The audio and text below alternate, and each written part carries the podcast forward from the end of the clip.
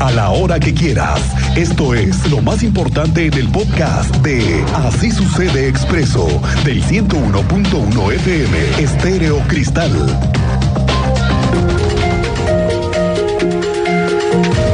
Luego de lo sucedido ayer en la central de Abastos, donde los ánimos se calentaron de más y un comerciante agredió físicamente a un oficial del grupo de reacción inmediata de la Policía Municipal de Querétaro, no sé si lo vio usted, el video que está en nuestras redes, pero vaya que quedaron expuestas las formas en las que responde un policía a una agresión.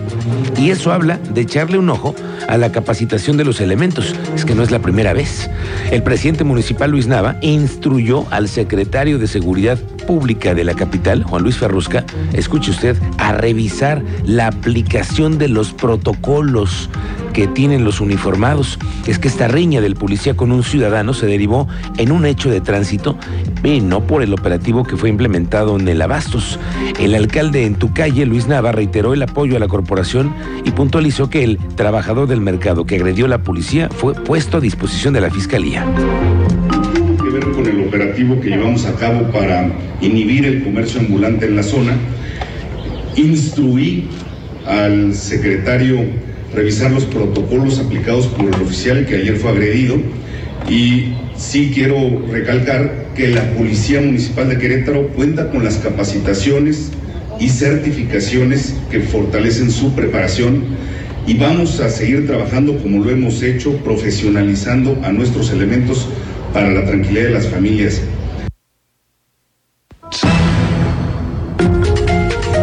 Pero ¿qué cree que luego de lo que vimos ayer con la agresión a la policía, la fiscalía tiene detenidos a cuatro? Cuéntanos, Andrea Martínez, ¿cómo te va? Muy buenas tardes tardes y también a toda la audiencia. Pues así es, hay cuatro detenidos por la agresión que sufrió el día de ayer un policía del municipio de Querétaro en el mercado de Abastos. Así lo dio a conocer el fiscal general del Estado, Alejandro Echeverría Cornejo. Esto luego recordemos, bueno, de que el elemento fue agredido por un comerciante y también el motociclista en las inmediaciones del mercado de Abastos. Luego de que se resistió a ser infraccionado. Y bueno, el fiscal apuntó que estas personas están detenidas por el delito de resistencia de particulares, entre las que se encuentra el agresor y también las personas que apuntaron eh, pues a este sujeto que agredió al elemento de la Secretaría de Seguridad Pública Municipal. Escuchemos este reporte que nos da el fiscal general del Estado. Eh, en ese caso también tenemos cuatro detenidos este, que nos presentó la Policía Municipal del municipio de Querétaro por resistencia de particulares. Lo que yo tengo entendido y la información que fue proporcionada precisamente por el policía que fue víctima es de que todo se debió precisamente a una infracción que él trataba precisamente de imponer a un motociclista que no estaba cumpliendo con el reglamento de tránsito y de ahí se deriva el problema. Obviamente el motociclista se opuso y alguien más apoyó este tema. Sin embargo, obviamente llegaron también el apoyo de algunos compañeros de la Policía Municipal y es por eso que tenemos cuatro personas detenidas por resistencia. Echeverría Cornejo consideró que eh, pues la persona acusada de las agresiones podría llevarse por su libertad, ya que no se justifica la prisión preventiva. Finalmente, bueno, confirmó que el elemento eh, policial que fue agredido no ha presentado la denuncia, pero si decide denunciar al agresor tendrá que acreditar que presenta las lesiones. Esta fue la información, Miguel Ángel. Gracias, Andrea Martínez. Estamos pendientes contigo.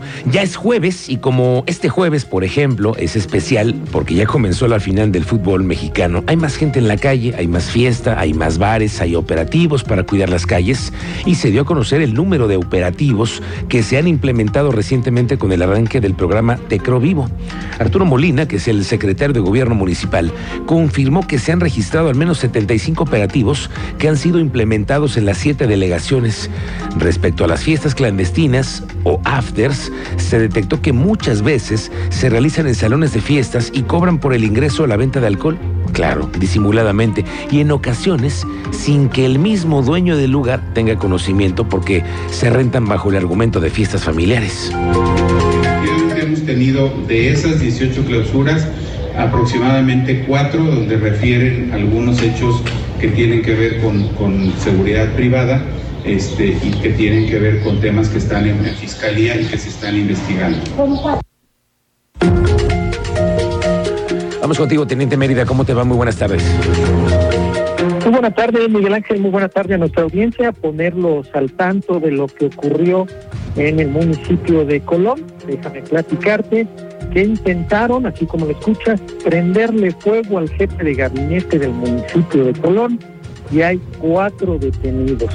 Son cuatro comerciantes que están señalados por rociar gasolina al funcionario público e incitar a que le prendieran fuego.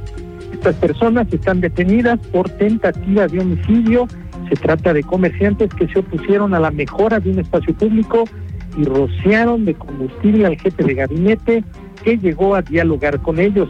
Así lo reveló el fiscal general del Estado, Alejandro Echeverría Cornejo. Escuchamos su declaración.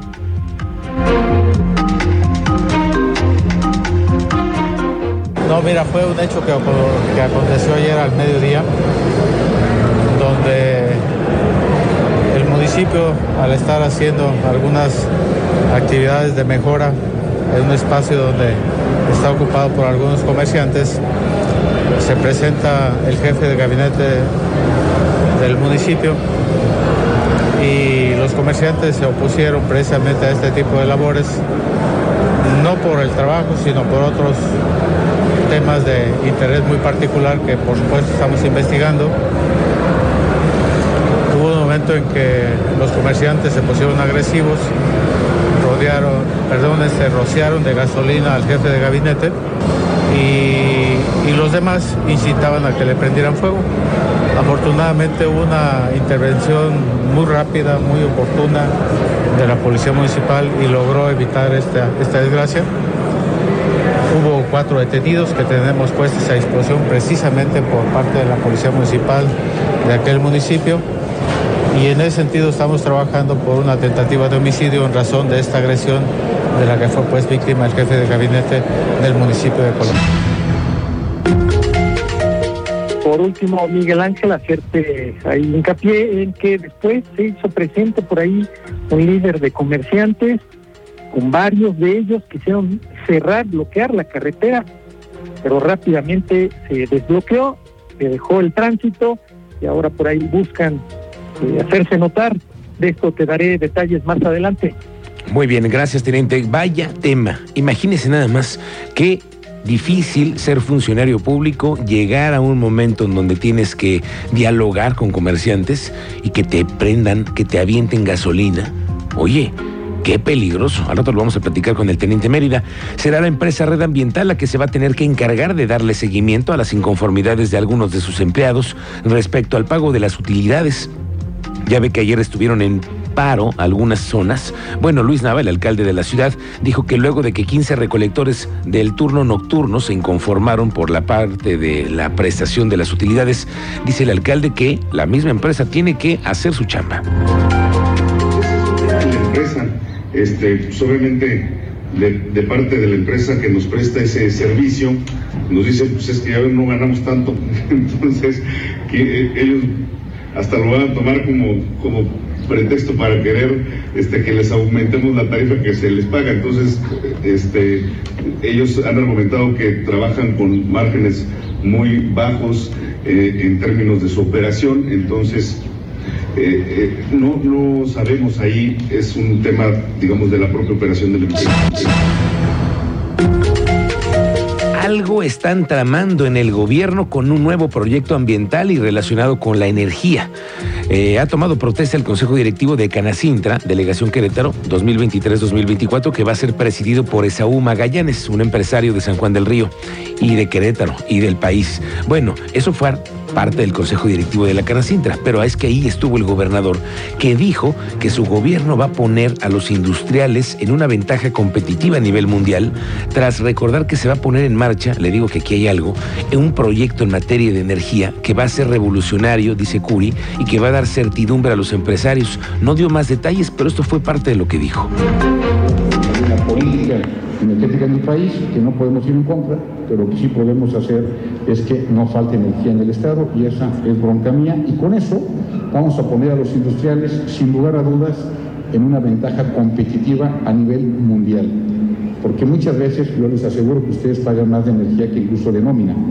y eso, sin lugar a dudas, nos baja competitividad. Oiga, sobre el tema de los espectaculares que a cómo abundan, ahora andan varios más. ¿eh? Mire, estábamos contando, nada más del gabinete del gobernador andan en campaña de espectaculares. El secretario particular, Chepe Guerrero, que anda allá en Corregidora.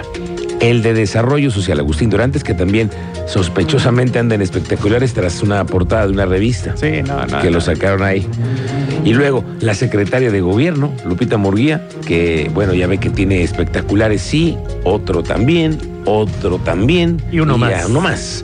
Bueno, Lupita Murguía, la secretaria de gobierno, que ya le habían hecho la advertencia de que la iban a demandar en el IEQ o en el Instituto Electoral o en el INE. Bueno, dijo que Morena está en su derecho de presentar la denuncia y consideró que hay criterios firmes por parte de la Sala Superior del Tribunal Electoral en donde no se atribuye ninguna responsabilidad aparecer en una revista dice que elegir a los candidatos del PAN en Querétaro para las elecciones del 2024 debe ser a través de la designación.